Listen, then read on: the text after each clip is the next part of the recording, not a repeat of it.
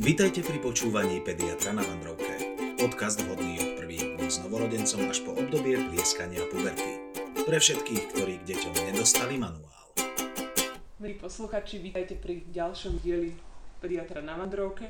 Dnes máme opäť veľmi vzácného hostia a budeme sa zbaviť o krásnych úsmevoch, konkrétne krásnych úsmevoch plných zubov. Máme medzi nami detskú zubárku, ktorá má super priezvisko, volá sa Monika Decka. Monika, vitaj. Ahojte, ahojte, ďakujem. A máme tu klasicky aj našho Jakuba, keďže aj jeho mamičky, aj oteckovia otravujú ordinácii so zubami už od dvoch mesiacov. Presne tak. Ďakujem, vítajte. Monika, vítaj medzi nami a povedz nám tak popredu, že čo ťa priviedlo na cestu zubnej detskej lekárky? A, tak ďakujem za pozvanie. Veľmi sa teším, že som tu s vami. No, ja som mala prácu s deťmi vždy rada, lebo som pracovala s deťmi asi od 15 rokov. Mám takú športovú mhm. minulosť, robila som športovú gymnastiku. A keď som skončila tú takú aktívnu kariéru, tak som sa venovala trénovaniu malých detí, športovej gymnastiky a potom neskôr počas vysokej školy aj takú kondično-pohybovú prípravu pre deti som viedla. Takže vtedy som zistila, že deti sú tí správni parťáci pre mňa. Takto zhurté. Máme to malé bábetko. Kedy môžeme očakávať nejaké prvé zúbky? Asi to nebude v tých dvoch mesiacoch, ako to rodičia si myslia. No to že... počkaj, ja, čo ja viem, tak niekedy sa deti aj so zubami narodia. Áno, áno, existujú také, že Ale... predmliečné zuby, to je pravda. Ale asi to nie je štandard, Nie.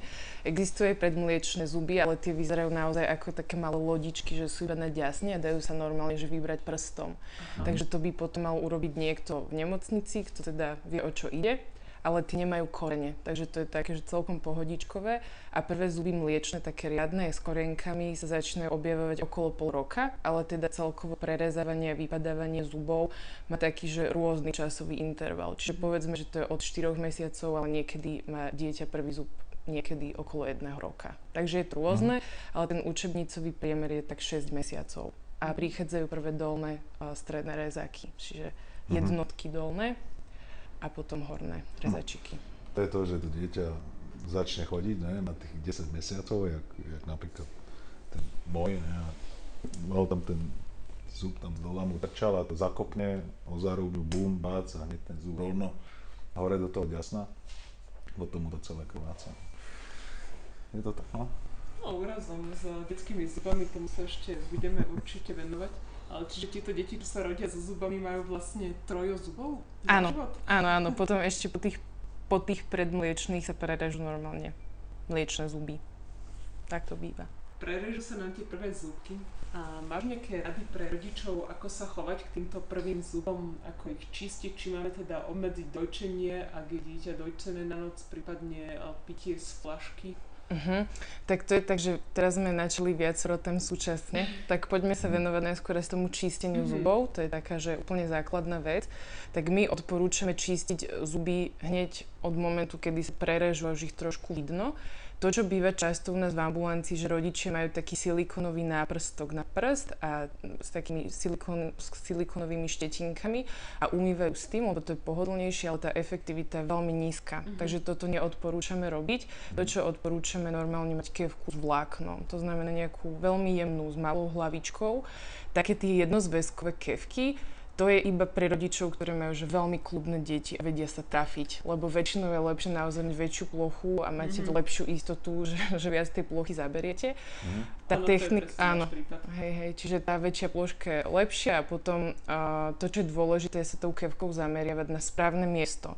Lebo ak sa deťom pokazia, ak rozprávame o prvých predných zuboch, ak sa dieťaťu pokazia predné zuby, tak je to väčšinou, a väčšinou, ale vždy na tom prechode medzi zubom a ďasnom, mm-hmm. lebo tam sa drží najviac zubného povlaku, ktorý ten zub pokazí. Čiže držať sa tou kevkou tak, že sme vysoko pod hornou perou na tom prechode zub ďasno a pomaly krúžiť, robiť krúživé pohyby alebo, alebo robiť, čo to dá. No. Áno, to boli tie ideálne uh, myšlienky, čo som predstavila, keď mu malému vyšli prvé zuby. Áno, to sú tie, tie deti, čo ja vidím v ambulancii, že uh, na preventívke pozerám im do úst a oni vyzerajú, keby mali stále nutelu tam hore pod tým ďasnom, že si nemôžu zuby ráno. Hej. Po ranekách. A teda tam sa to kazí, hej? Medzi. Áno, áno, áno. Ten krčok zuba a pri desienku to je to, to kritické rizikové miesto, kde začína to odvapnenie a neskôr potom sa môže tá sklovina úplne rozpustiť a vznikne v zube potom diera, teda kas. Mm, čiže používame ideálne nejakú kevku s malou hlavičkou, Mhm. pri kľudnom dieťati, tak máte to šťastie, tak...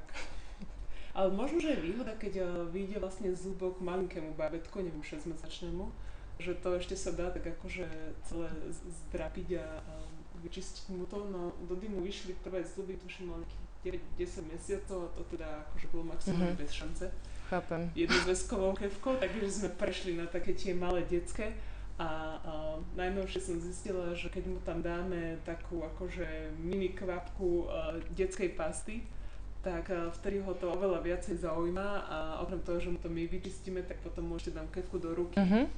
ktorá tam má takú tú ochranu, ochranný krúžok, aby sa to nenacpalo Áno, do mandly. áno, áno, tie poznáme. A potom hej. ešte s tým chodí pol hodinu a čistí si zuby. Áno, hej, hej.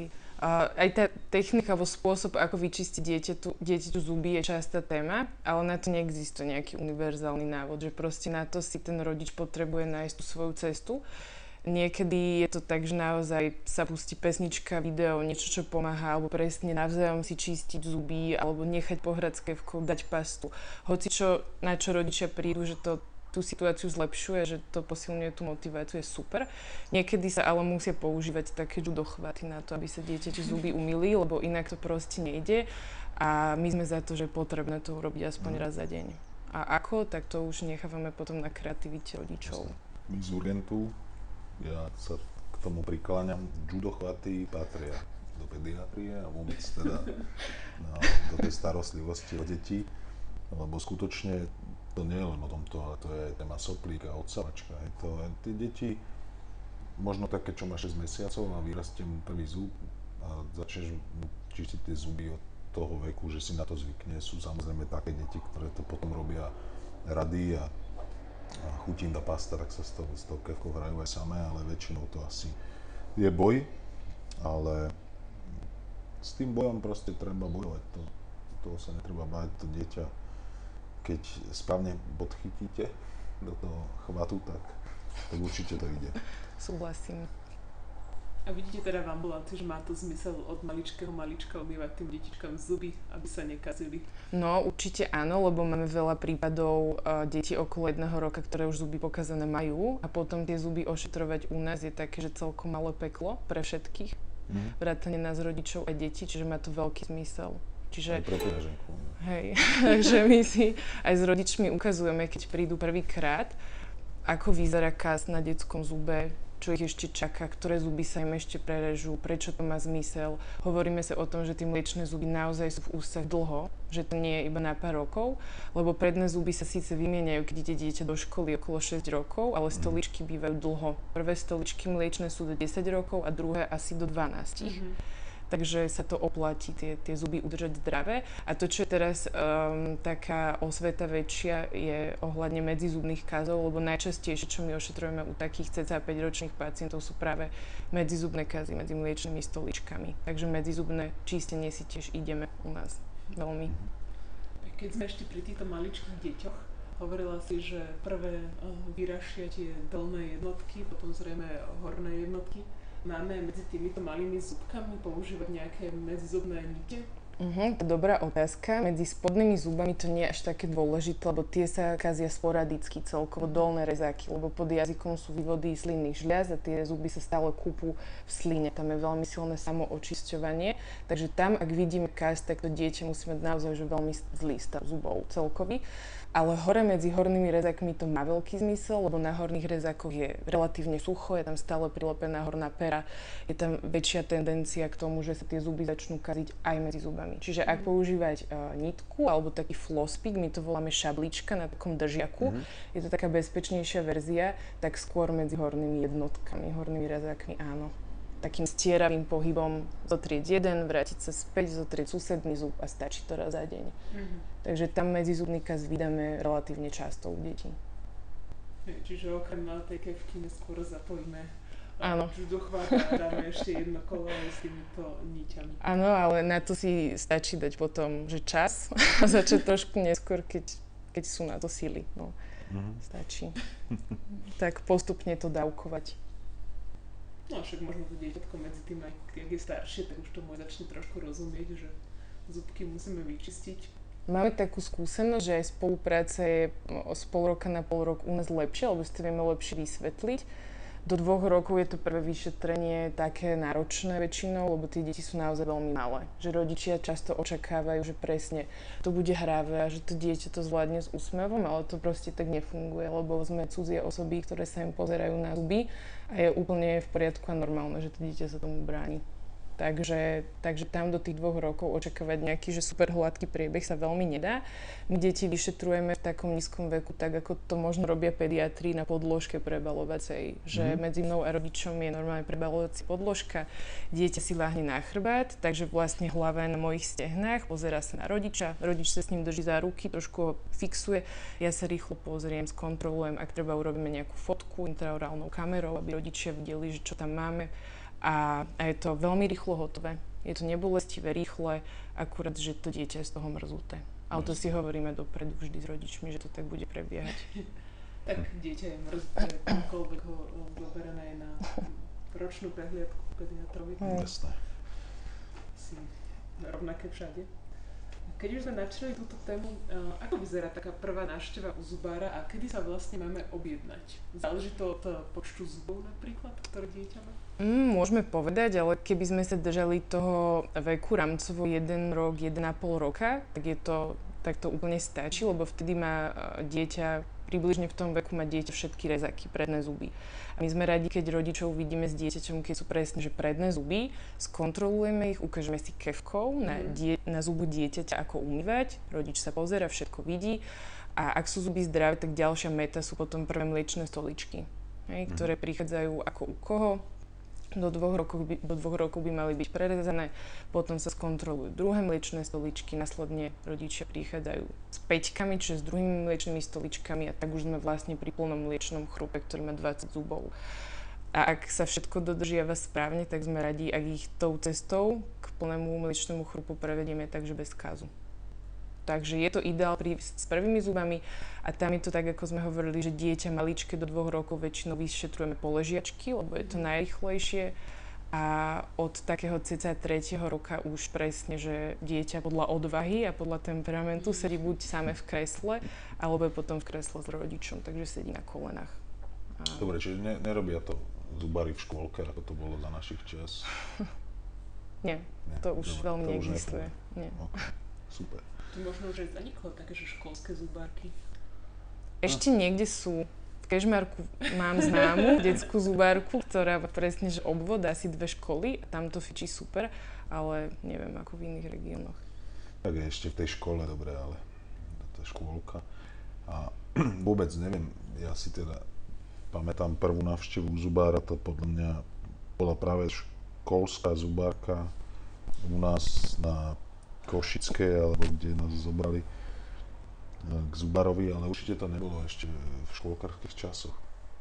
Takže ten progres niekde určite je, že, že sa to tlačí teda aj, že aj tie mliečné zuby sú dôležité, hej, lebo však oni aj tak raz vypadajú, aj niekto si môže povedať, že to sú zuby, o ktoré raz aj tak každý z nás príde, ale vie sa vyhnúť všetkým tým problémom s tým, či už sú to bolesti, zápaly asi a Hej, a rôzne potom iné problémy s jedením, pitím a tak ďalej. Takže áno, toto si budem pamätať, lebo toto sa ma väčšinou pýtajú mamičky, hlavne mamičky, a nie, že by oteckovia nie, ale hlavne mamičky. Hlavne teraz, keď teda berieme do ambulancie iba jedného rodiča, neviem ako je to u vás, ale ano, ano, k nám tiež príde iba jeden, toho druhého žiaľ necháme pred dverami. A pýtajú sa ma, že kedy je dobré ísť Problém asi je v tom, že tých zubárov, teda zubáriek, vás, stomatológov teda, ktorí sa venujú deťom, je pomerne málo. Uh-huh. Hej, je to tak. Čiže je to, tak.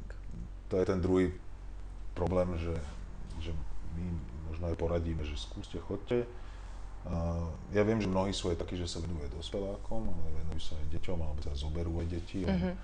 Asi, asi nie všetci sú ochotní uh, v tom všetkom a pri tom čase, ktorý majú na to určený, uh, sa tam niekde v úvodzovkách prplať s nejakým deckom, ktoré tam revia sa bráni a skutočne to chce akože pevné nervy, trpezlivosť, ja viem z tej pediatrie, ako to je.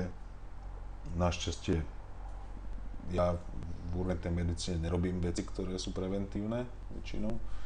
Takže keď sa bavíme o urgente, tak o urgente tam, tam teda veľa sa toho nenabavíme, tam to proste spravíme, keď to treba. Už to treba dať mu nejaký ľudochvat a tak ďalej, ale toto obdivujem, lebo toto je vec, na ktorú sa proste musíš pripraviť, musíš s tými rodičmi hovoriť, musíš nejakým spôsobom motivovať to dieťa, aby bolo ochotné tam byť, sedieť nebo ešte teda otvoriť aj ústa ja viem, že sú aj také, keď robíte nejaké teda zákroky, tak dávate tým deťom do úst, tým takým možno väčším aj nejaké takéto lešenie, aby vám teda nekleplo ústami, alebo to je iba nejaká fikcia moja v hlave.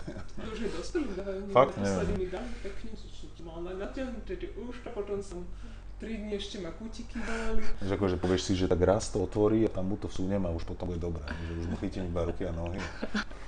Áno, používame rozvierač, aby sme udržali mm. ústa otvorené, ale to robíme väčšinou potom pri takom špecifickom type ošetrenia, buď mm. v mhm. celkovej anestézii, keď potrebujeme držať ústa otvorené, alebo v premedikácii, keď používame sedatívum. Čiže... A, a vieme, že to dieťa si ten zážitok pamätať nebude, alebo väčšine prípadov sa snažíme motivovať dieťa to tak, aby to zvládlo samé.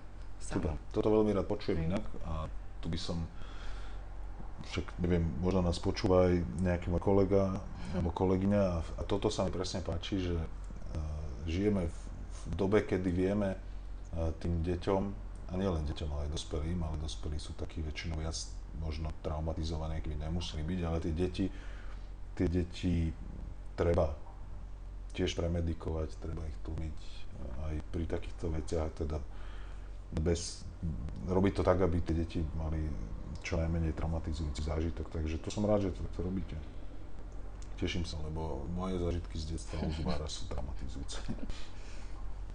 No však toto. Sedíš v tej jedálni školskej, čakáš, kedy príde na teba podľa ABCD rád v tej školskej zubárke, kde vieš... No ešte, že som bol v prvej polovici. to ja som bola za mladí, za slobodná úplne na začiatku skoro. Tak áno. No, môj krásne čas. Potom do toho chvála mama odhlasila a išli sme k normálnej zubarke, ktorá nám dokonca zuby pečatila a k tomu sa mm-hmm, určite mhm, dostaneme. Mm-hmm. A to podľa mňa bola jedna z prvých, lebo však to bolo stále ešte v 90. rokoch za môjho mladí. No a teda prešli sme si, že kedy to uh, dieťa prvýkrát objednanie k zubarovi, ako tak rátam uh, zuby malého Dodyho, teraz sa mu prerezávajú jednotky, takže kým sa mu prerežú, aby som ho aj prihlásila, nech sa za pol roka dostaneme niekde do fronty, kým mi tu vyjde. A aké časté problémy môžu mať malé deti so zúbkami? Uh-huh.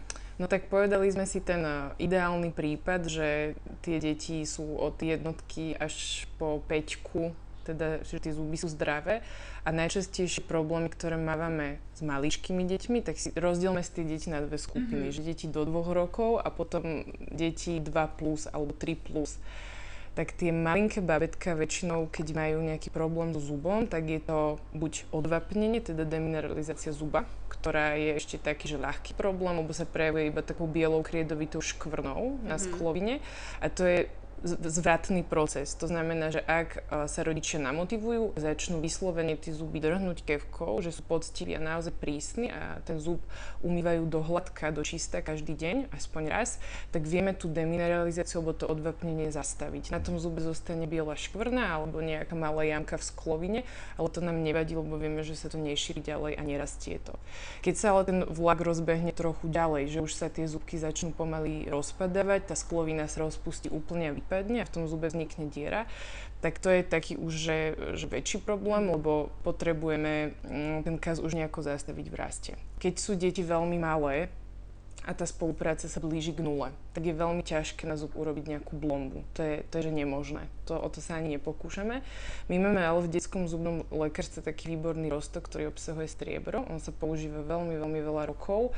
Používal sa aj pri dospelých pacientoch a má schopnosť zastaviť zubný kaz v raste. Čiže to sa urobí iba tak, že na peletku sa dá roztok, ktorým sa potrie zubok, ten kaz sa zastaví v raste, tešíme sa. Akurát veľká nevýhoda toho roztoku, teda ako pre koho je taká, že tá plocha zostane tmavosivá až čierna vďaka tomu striebru, že to tam mm. tak zreaguje, ale sa, taký plošný kaz sa vie úplne zastaviť a stabilizovať. No a potom neskôr, keď je dieťa väčšie, tak môžeme rozmýšľať o nejakej rekonštrukcii toho zuba, alebo že to, hej, vylepšíme esteticky, ale v prvom momente nám tento roztok vie veľmi pomôcť. A keď sú tie kazy také, že menšie, tak stále najviac, čo pomáha, je tie zuby naozaj drhnúť a veľa z povrchových kazov sa vie zastaviť na predných zuboch. No a potom, keď sa dostaneme k tomu najhoršiemu problému, keď je kaz už príliš veľký, a zase sme pri malých deťoch, tam sú najviac postihnuté práve tie predné zuby väčšinou, tak niekedy sa môže stať, že ten kaz je príliš veľký, dostane sa až do zubného nervu a ten zubok odumrie. A to sa potom prejavuje buď tak, že dieť, dieťaťu opuchne pera, že tam je malý opuch a je to tak, že veľmi pre dieťa nepríjemné a je to dieťa plačlivé bolí ho to. Alebo potom ten zubok odíde takže v tichosti a nad tým zubom iba vznikne taký ako keby hnisavý pupáčik, to sa volá fistula. Mm to je také, že naozaj bez nejakých subjektívnych problémov dieťa to neboli, ale my vidíme, že pod tým zubom je hníz a treba to vyriešiť. No a taký zubok sa väčšinou potom vyťahne, lebo u tak malého dieťaťa robiť nejaké že ošetrenie koreňového kanálika alebo podobne veľmi technicky náročné, väčšinou to nerobíme, ten zub dáme preč, keď už je to že veľmi zle. Mm.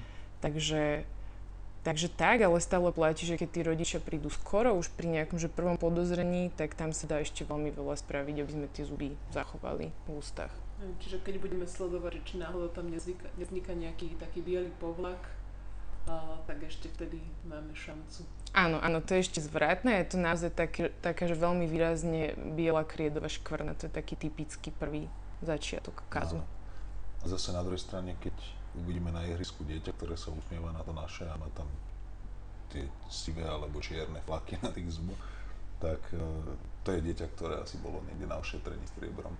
To môže byť, ale veľakrát takéto čierne zuby urobí aj príroda. Lebo keď mm. sa kaz zastavuje a prechádza do chronicity, teda do takého, že dlho, dlhodobého štádia, ten zub má vysokú obranný schopnosť, tak ten kaz sa zastaví. A tým, mm. že sa zastavuje, vychytáva pigmenty z okolia a niekedy sa tie zuby vyčiernia aj sami od seba, mm. prirodzene, ale to je veľmi, to, to trvá, že mesiace až roky.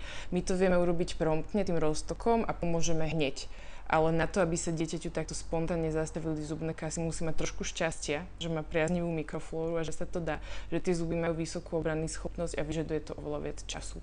Takže keď uvidíte také, že čierne zuby, tak to sú väčšinou zastavené zubné kazy mm-hmm. práve.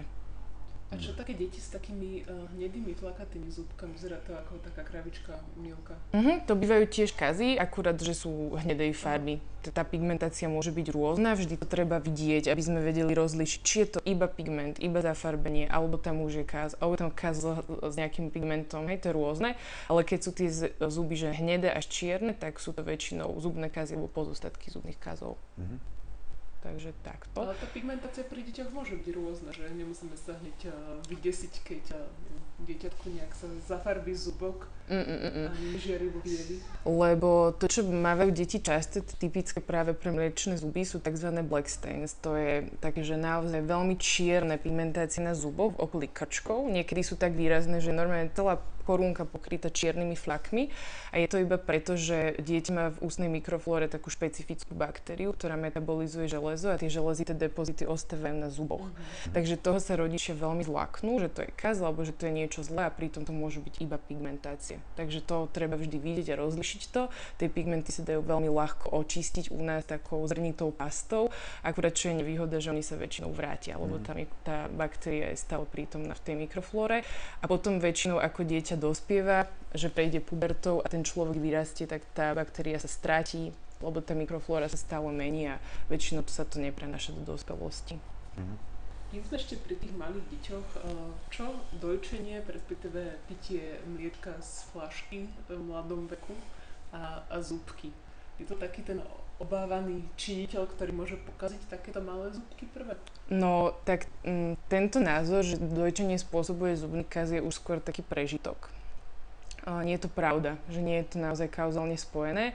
To, čo je ako prvé veľmi dôležité povedať, že dojčenie je veľmi, veľmi dôležitá vec, však aj z toho pediatrického hľadiska, ale aj z toho dôvodu, že dieťatko, keď sa narodí, tak má veľmi malú dolnú čelusť, majú retrudovanú, to znamená veľmi vzadu a na to, aby ona vedela dobehnúť hornú čelusť v ráste, aby sa ten orofaciálny systém dobre vyvíjal, tak potrebuje makať pri dojčení. To znamená, že ten pohyb do, pri dojčení je veľmi dôležité na to, aby sa dobre vyvinula dieťaťu tvár, a tak ako sa to všeobecne odporúča, že pol roka by malo byť dieťa výlučne dojčené a potom podľa toho, ako si to žela matka versus dieťa, tak to stále platí. A to materské mlieko zuby nekazí, lebo to, čo kazí zuby, je zubný povlak. A zubný povlak nie je iba z mlieka, on je zo všetkého, čo zjeme. A keď ten zubný povlak, tak ten meký nános nechávame na zuboch, tak za určitý čas sa pod tým ten zubok začne rozpúšťať.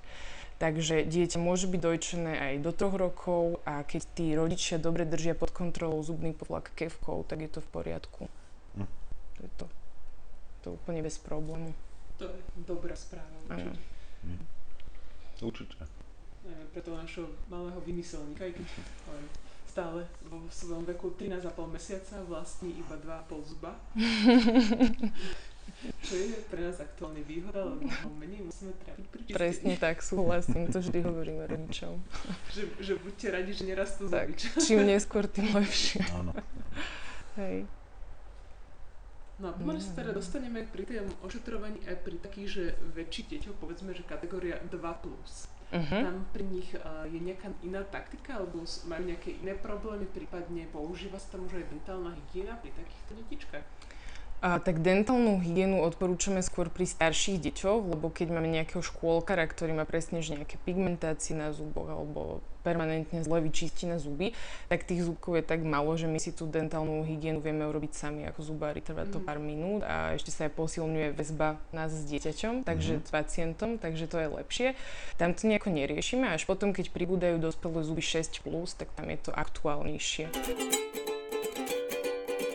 Dobre, a keď sa rozprávame o teda tých deťoch 3+, o takých tých škôlkaroch, tak uh, tí najčastejšie prichádzajú ku nám presne že so zubným kazom a potom závisí na tom, že aký veľký problém majú. Lebo keď je kaz malý, my ho zachytíme mm-hmm. včas, tak vieme to ošetrenie urobiť veľmi rýchlo, bez necitlivenia. To znamená, že ich netrápime nejakou lokálnou anestéziou, naozaj iba pri pomalých otečkách s nástrojom ten meký zubok alebo pokazaný zubok dáme preč, veľmi rýchlo tam vytlačíme materiál, vyslovene to zahľadíme prstom a je to hotové. Hej, keď je kaz iba z vrchu na stoličke, na tej žuvacej plôžke.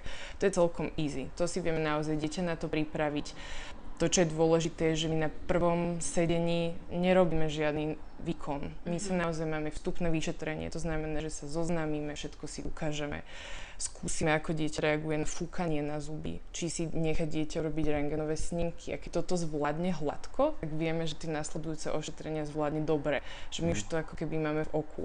Takže to vstupné vyšetrenie bez výkonu je veľmi dôležité, lebo to dieťa presne, že získa dôveru a my mu ukážeme, že dobre, tak na budúce príde, že budeme robiť toto a ukážem mu to na prste, ukážem mu, ako sa to točí, čo budeme robiť, ukážem mu fotky, veľa si fotíme, to nám hrozne pomáha. Mm-hmm. Takže oni to potom zvládajú naozaj prekvapivo dobre že ja tí, tie deti častokrát obdivujem, že, že čo všetko u nás oni dokážu zvládnuť, že majú takú, že naozaj vysokú kapacitu alebo takú odolnosť. No a keď už potom prichádzajú deti, ktoré sú staršie, že majú 4+, plus, tak tam, čo máme najčastejšie, sú medzizubné kazy. To je, že úplne najviac časté.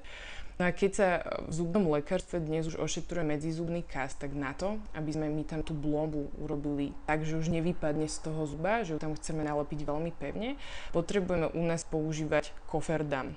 To je, predstavte si to ako malý balónik, ktorý má tvar štvorca my do toho balónika vystrihneme malú dierku, do tej malej dierky oblečieme zub, máme mm. izolované suché pracovné pole, kam nám netečie slina, pacient tam nedýcha, zároveň je zakrytý jazyk, sú zakryté lica, pacient nič nevdýchne, nič neprehltne, je to veľmi bezpečné, dýchať cez nos, pod tým koferdamom voláme to s deťmi prší plášť, pod tým prší plášťom si prehľadá sliny a my robíme rýchlejšie, prehľadnejšie, bezpečnejšie a keď tam urobíme zubnú výplň, vieme, že nevypadne. Že kým nevypadne ten zubok, tak vieme si na tú výplň dať za ruku a zároveň je to aj pre toho pacienta komfortnejšie.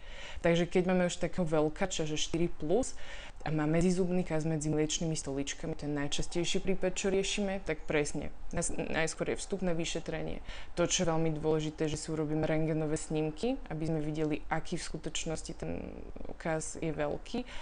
Ukážeme mu všetko, čo bude na budúce a na tej na, ďalšej návšteve to zvládneme. Keď pracujeme ale už s tým prší plášťom, s tým koferdamom, tak je dôležité dieťaťu uh, tú oblasť necitlivé, normálne lokálnou anestéziou, aby, aby nemalo diskomfort a necítilo bolesť.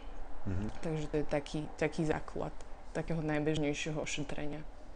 Zvládajú detičky takéto lokálne anestézy? To sa rovnako pichá ako u dospelých? Uh-huh. Toto slovo nepoužíva, nepoužívame, my máme veľmi redukovaný slovník u nás, takže krv, inekcia, čelička neexistuje. Aj na to upozorňujeme rodičov. A my máme na všetko už také malé triky. To znamená, že deti naozaj vedia zvládnuť veľa, len potrebujeme voliť správne slova a robiť to dobrým spôsobom. Čo znamená, že keď dávame dieťaťu znecitlivenie, tak v prvom rade im nič nedávame do zorného pola. Dávame ich do také výšky, aby sme si vedeli veci podávať tak, aby nič nevideli. Na sliznicu im vždycky dáme ešte také, že slizničné znecitlivenie, aby ten ich naozaj, že nebol citlivý, robíme to čo najšetrnejšie a vtedy to vedia zvládnuť dobre a najmä im stačí naozaj malinko. Tam sa pohybujeme maximálne do 0,7 ml na jeden zubok a účinkuje to veľmi pekne. Mm. Takže áno, vedia to zvládnuť v pohode a myslím si, že by to mal byť štandard, lebo keď to dieťa raz cíti bolesť u nás, tak to nám fakt nezabudne. Takže toto je dôležité no, eliminovať. To je výborné ono de facto možno, že tieto novodobé deti už nebudú mať takú paniku z tých zubárov, lebo... by. No to prečo? dúfame. No a potom uh, sú ešte prípady, kedy, a o čom sa teda podľa mňa v dnešnej dobe by malo viacej hovoriť, je, že niekedy majú deti naozaj že vážne problémy so zubami. To znamená, že niekedy sa napríklad aj stane, že káz na zube a hlavne na stoličke, ktoré sú pre deti dôležité, je tak veľký, že už sa nedá ošetriť iba blombou. Že proste v veľmi tesnej blízkosti zubného nervu a my keď vyberáme zo zuba kás, tak dostaneme sa dovnútra, do tej malej komórky, kde je nerv a kde je cieva a my tam už nemôžeme proste nalepiť blombu. To už by nefungovalo, ten zub by mhm. odumrel, dieťa by to mohlo bolieť.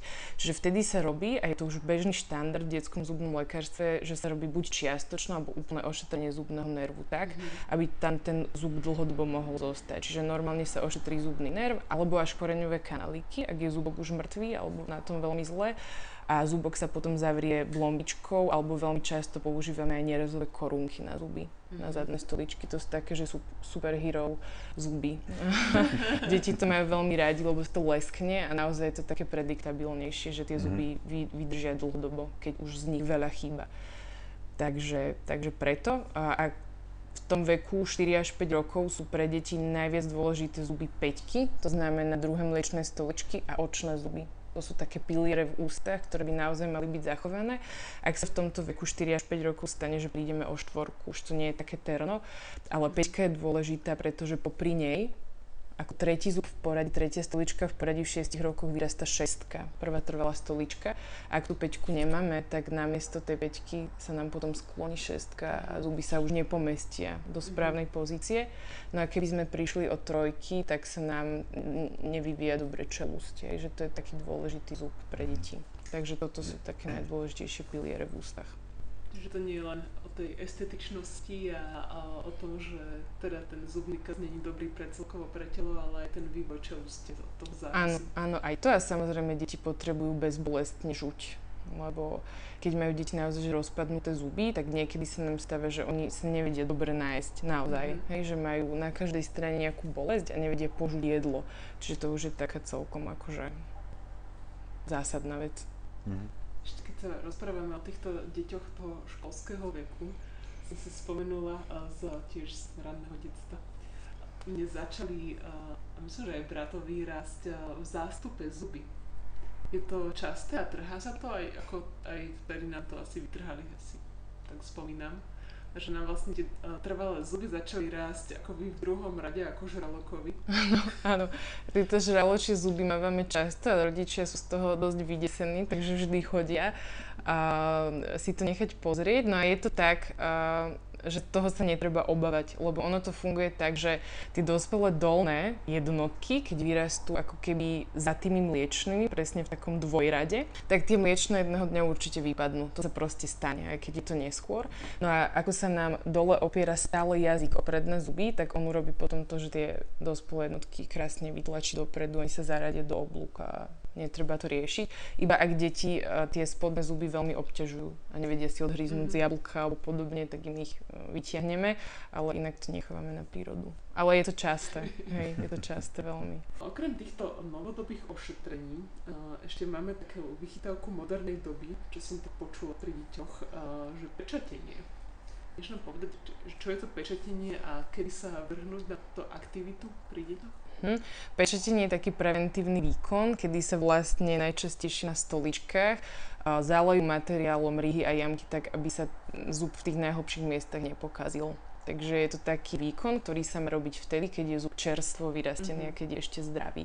My to robíme u detí, ktorí už sú školáci a majú teda tie šestky, to sú tie tretie stoličky v poradí prvé trvalé stoličky, tak tam to robíme veľmi často, mm. ako veľmi obľúbený výkon, lebo tie zuby sú zle čistiteľné. Že aj keď majú deti rodičov, ktorí sú motivovaní a dobre čistia, tak tie ryhy a jamky na tých stoličkách sú veľmi vzadu. Rodičia tam nemajú šancu dobre vidieť.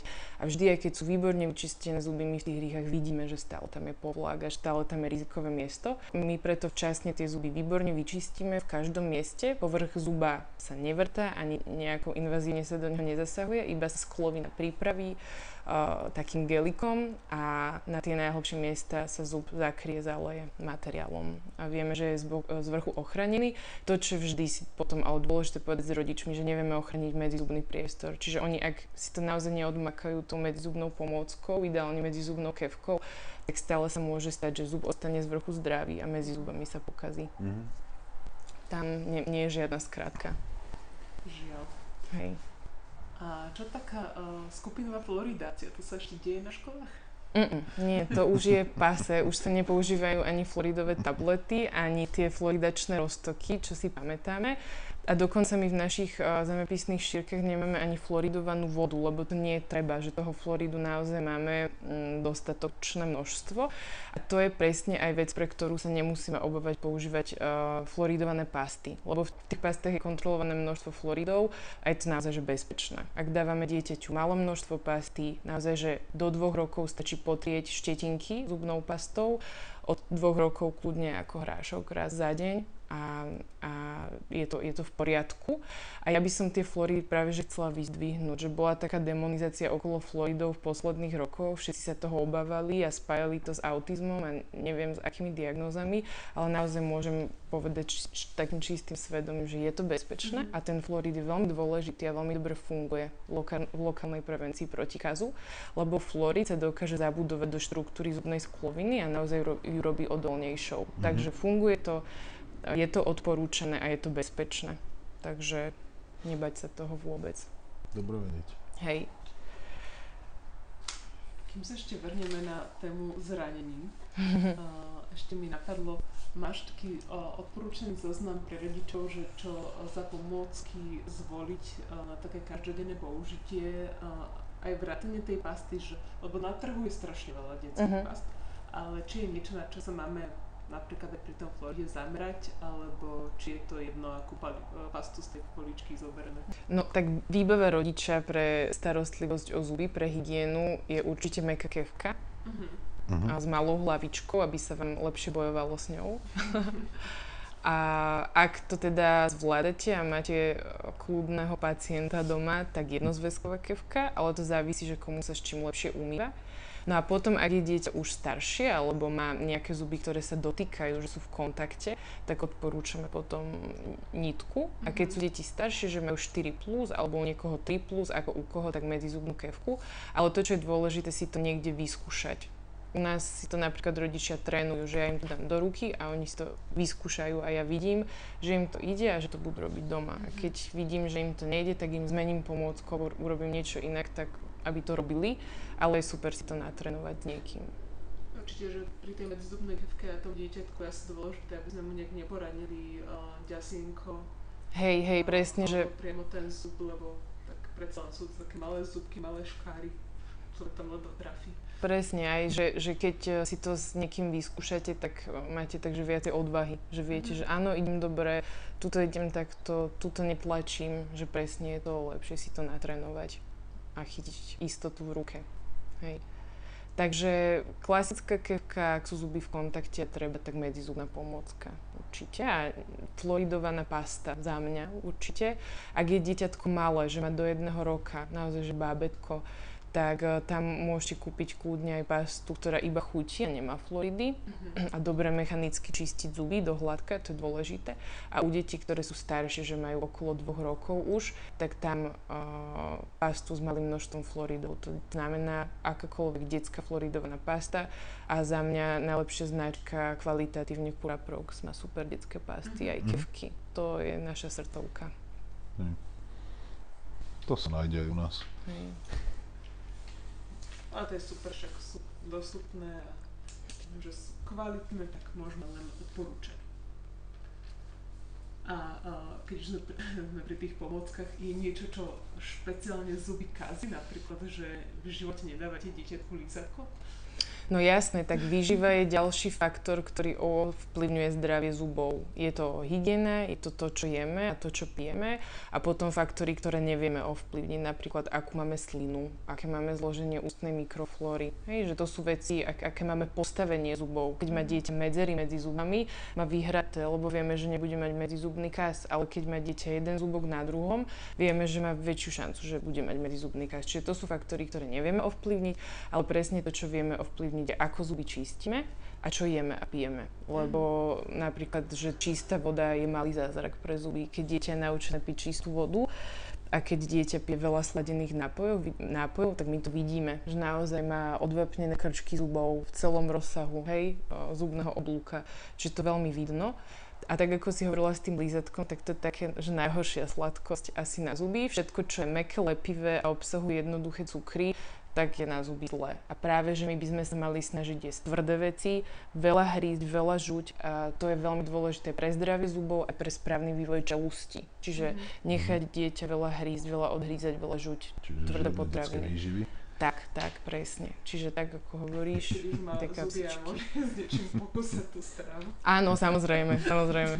Áno, áno, ale tak potom poznáme takých, že do, do ten by si dal detskú výživu aj teraz, keď mu postavíš. No, no, určite, áno, to akože nie raz sa stane, že otvorím špajzu a detské výživy malého Dodyho sú vyjedené s rúbkami, lebo však dobre to je.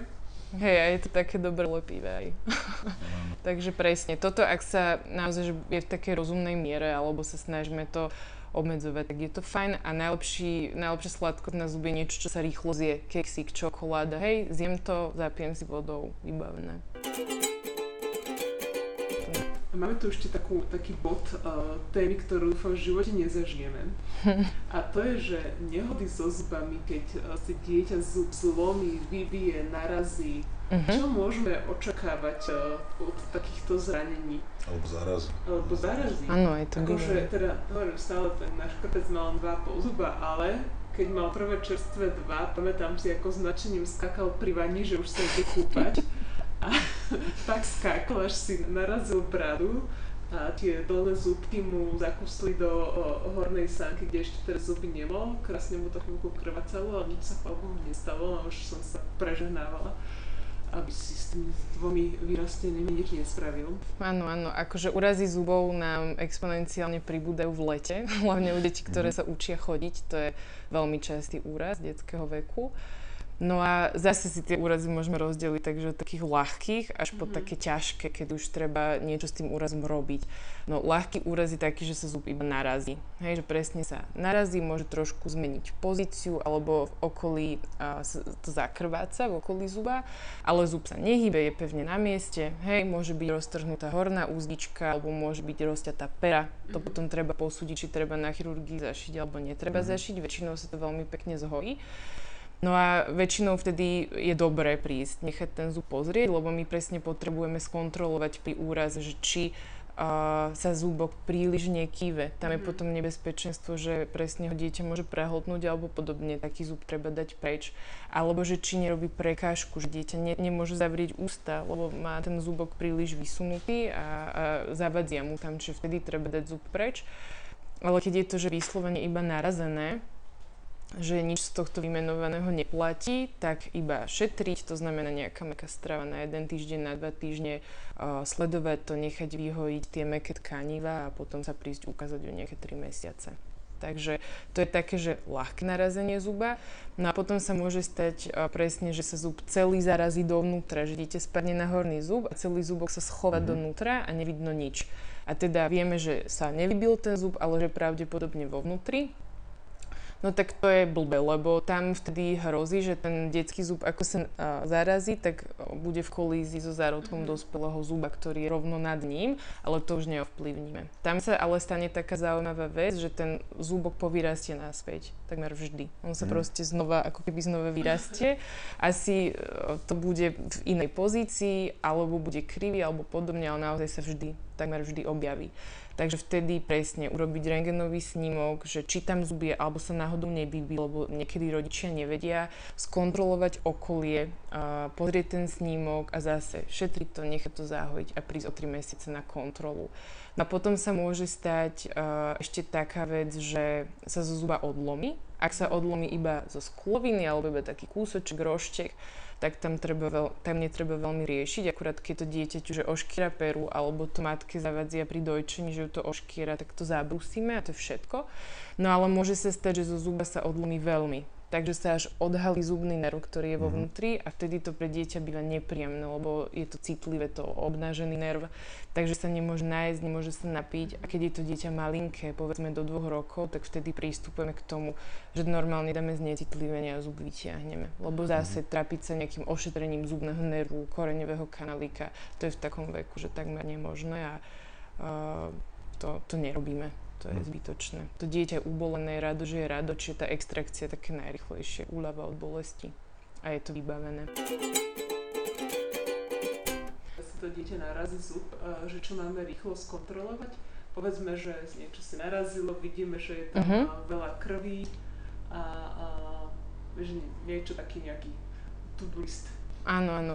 Tak uh, dobre je skontrolovať, že či sa zub podľa mňa hýbe alebo mhm. nehýbe. Keď naozaj, že vlaje ako vo vetre, uh, tak je lepšie nechať ho vytiahnuť potom. Treba skontrolovať peru, hej, ostatné tie okolité tkaniva, treba nechať dieťa zahryznúť, či môže spojiť zuby, či mu tam ten zub nejako nezavadzia. A, a to je asi taký základ, no aj k zuberovi je fajn, aby to posúdil on. A uh, keď je také, že ťažšie zranenie, že je zub zlomený, nie sme si istí, či tam je ten nerv obnažený alebo nie, opäť to skontrolovať, ale hlavne tak, že sa upokojiť, lebo ono je to veľmi krvavé. Mm-hmm. Naozaj, že ten prvý moment, keď dieťa spadne na zuby, to všade krv, dieťa veľmi plače, hej, to valí, mm-hmm. teraz tam nič nevidíte, lebo to je všetko zakrvácené, takže nechať to trošku, hej, zastaviť, osušiť, uh, mm, trošku sa vydýchať a potom prísť k zuberovi je lepšie. No a keď sa stane taká vec, že zub úplne sa vybije von, aj to sa stane, tak to už nechávame zubok vonku. Tam už nejaké, ako sa robí u dospelých zubov, že sa vracajú naspäť do lôžka, to sa nerobí, to nie je odporúčané. Takže ak sa zub vybije, tak to vyriešil som za seba, mm. že už necháme tak.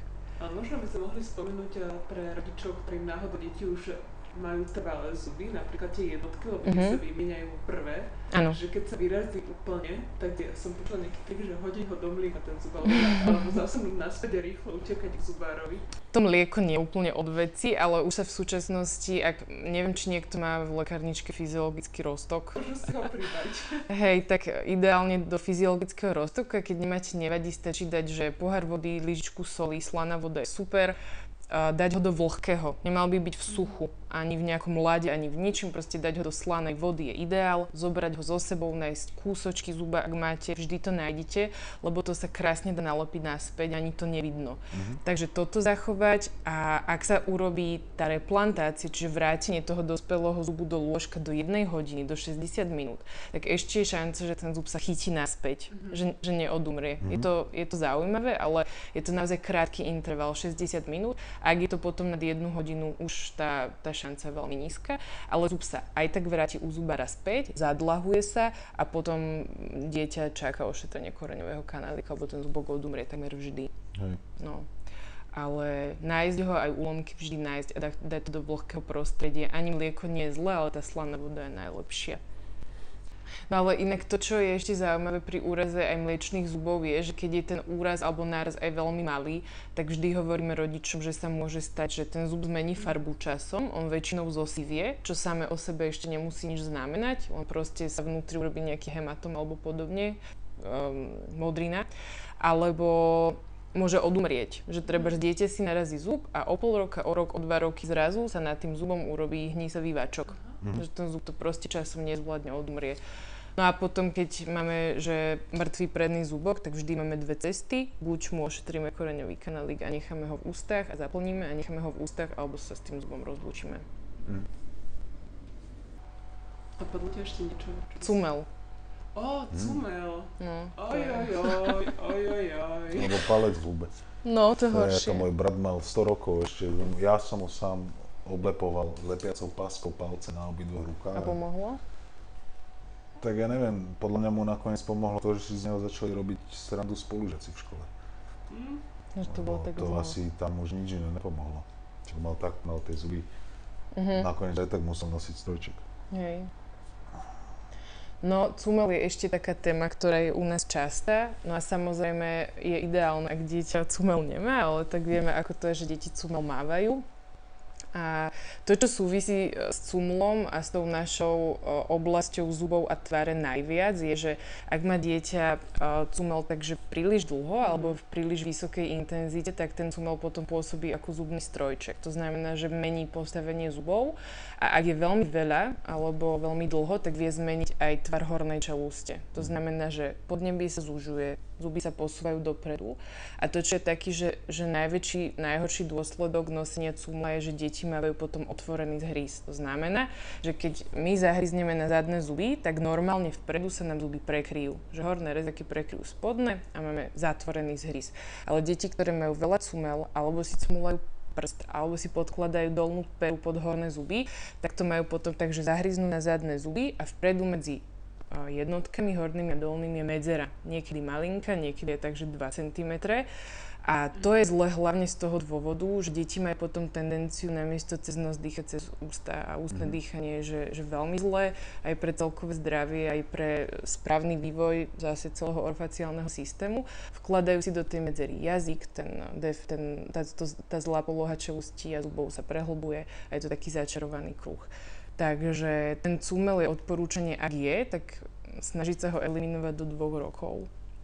Ak je to možné, a presne potom sledovať, že či tie zuby a tie čelusti nejako veľmi, uh, veľmi nemenia, nemenia tvár alebo postavenie a vyhnúť sa otvorenému zhrízu, lebo to môže komplikovať potom, potom situáciu. A keď tie deti majú že veľmi dlho cumel alebo veľmi dlho si cmulajú palec, tak to zlé postavenie zubov a hornej čelusti sa môže tzv. zafixovať. To znamená, že to si to prenášajú potom do dospelého chrúpu a presne sa to rieši už potom strojčekom a Hej. podobne. Takže, takže takto. No a to, čo je horšie, vždy je palec, lebo ten cumel, keď e, sa zoberie, tak väčšinou proste nejakým spôsobom sa to dá, ale ten palec sa zobrať nedá. Takže to, čo máme my echo od rodičov, čo e, reálne pomáha, je vraj horký lak na nechty. A vo fan parfumerie sa to dá kúpiť a je to na obhýzavanie nechtov, ale teda vraj to funguje dobre na cmulanie palca. No, no, Tak, takže, takže toto. to ma nemá. A, no. Takže tak, čiže to ešte k To je dobrý tip. Nie, lebo takých detí je veľa, a to vidím. A ja to vidím v ambulancii. A viete, no my si s tým nevieme dať rady, on si to tam furt strká. Mm. A že no tak čo no.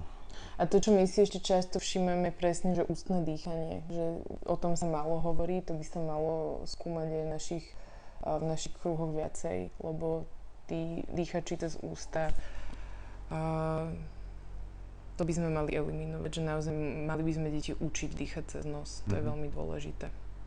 Tak mnohokrát to môže súvisieť aj s nejakým problémom v tej, krč, tej Presne. akože nosno-krčnej oblasti, Hej, hej, hej. adenoidy a tak. A, hej, tie deti určite tie zuby trpia, to teda ja osobne som s tým problém nemal, ale poznám to na svojom bratovi, lebo to viem, že ten, ten mal tie zuby vonku tým, že si ich vytlačal tým palcom a tie zuby vyzerali katastrofálne a on, teda pre neho riešenie bolo najprv to pochopiť, že je to blbosť a potom, potom tie zuby proste opraviť už s trojčekom a schovať ich donútra. Uh-huh, Tak aby ten človek teda spal so zavretými ústami tak, tak.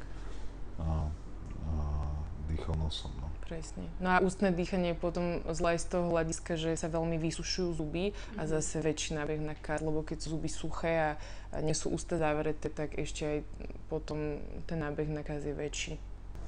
Ale no. pri tých cumloch asi je aj menšie a horšie zlo, že keď už cum... Sú také cumle, ktoré sú tak akoby ploché, ano. že uh, to podnebie akoby sa snažia držať široké, lebo nerobiť to, že to podnebie sa zužuje. Na to sú zase horšie tie také žiarovkové cumle. Tie nie sú úplne vhodného tvaru, ale deti hlúbia najviac. A keď sa rodičia potom snažia tú žiarovku vymeniť za ten plochý cumel, tak sa im to vôbec nedarí. Lebo to už nie je vončo. Ale áno, tie ploché cumle sú lepšie, robia taký väčší odpor tomu dieťaťu, keď ich uh, cumlajú a mali by byť lepšie pre ten správny vývoj podnebia.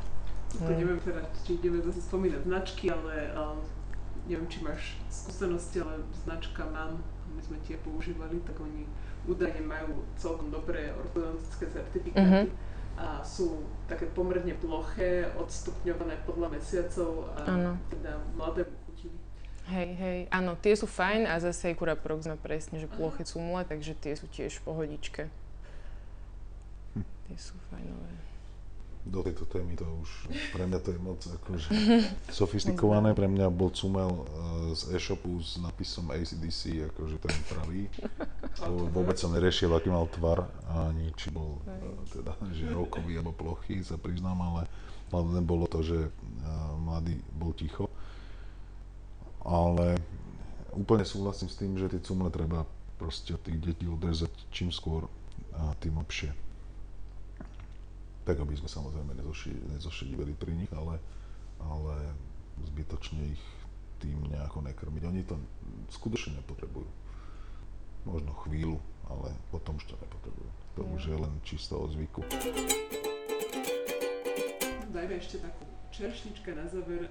Monika, máš nejakú veľkú motiváciu pre rodičov, okrem toho, že zachovať si teda tie krásne zdravé zuby toho dieťaťa, aby nemalo tie bolesti a problémy. Nejaká taká motivácia, že čo sa môže stať, keď naozaj tie zuby nebudeme vôbec čistiť a, a vznikne tam nejaký veľký problém, veľký kas. Uh-huh, no tak snažíme sa o pozitívnu motiváciu, ale samozrejme, že si s rodičmi ukazujeme presne, že ako vyzerá kas, kam to až môže zajsť, že hovoríme si presne aj tie negatívne a horšie scenáre a niekedy to naozaj pomáha, že si to tí ľudia tak lepšie uvedomia. Uh, lebo ak ten stav už dôjde do takého že kritického štádia, kedy je dieťa v nízkom veku a má naozaj že mnohopočetné problémy so zubami, ktoré už nevieme ošetriť uh, pri, pri plnom vedomí a nevieme to už ošetriť ani iba s premedikáciou, to znamená so sedatívom, tak e, jediná cesta, ako vieme potom dieťaťu pomôcť je presne, že celková anestézia, čomu sa snažíme vyhybať, ale niekedy to jednoducho je nutné, lebo keď má dieťatko uh, veľa mŕtvych zubov, stoličiek, tak to už sú naozaj technicky náročné výkony, uh, je to proste naozaj drobná práca, na ktorú potrebujeme aj my um, priestrať čas. Takže ak potrebujeme potom ošetrovať ťažký stav zubov, mnohopočetné veci, tak e, tá celková anestézia niekedy už taká, že jediná cesta, ako to zvládnuť. A väčšinou to býva tak, že niekoľko hodinový zákrok, väčšinou okolo troch, niekedy aj 4 hodín. Mm-hmm.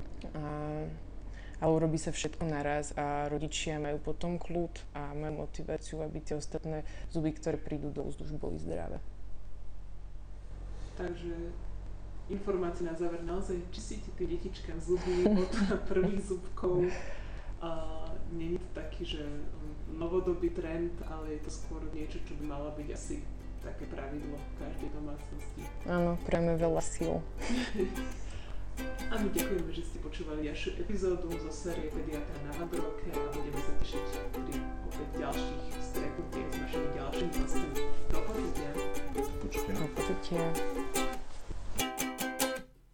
Počúvali ste podcast Pediater na Vandrovke a to vďaka občianskému združeniu Koza na strome a moja pediatria.sk.